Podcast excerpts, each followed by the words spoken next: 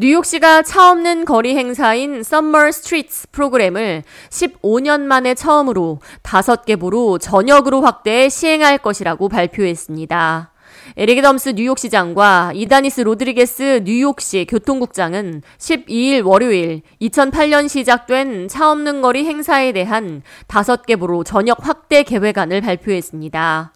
Summer Streets 프로그램은 작년 애덤스 시장이 최초로 이스트할렘 지역을 포함해 시행한 바 있으며 올해는 다섯 개 부로 전역이 순서를 바꿔가며 프로그램을 진행합니다.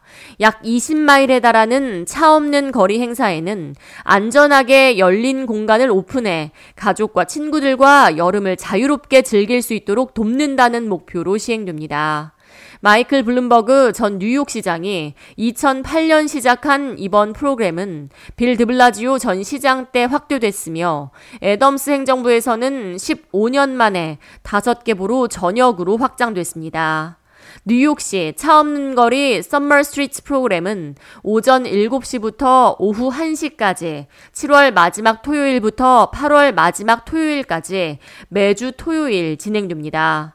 7월 29일 토요일에는 퀸즈와 스테튼 아일랜드 지역에서 시행되며 8월 5일, 8월 12일, 8월 19일 이렇게 세 번의 토요일은 맨해튼에서 그리고 8월 마지막 주 토요일인 8월 26일에는 브루클린과 더 브롱스 지역에서 시행됩니다.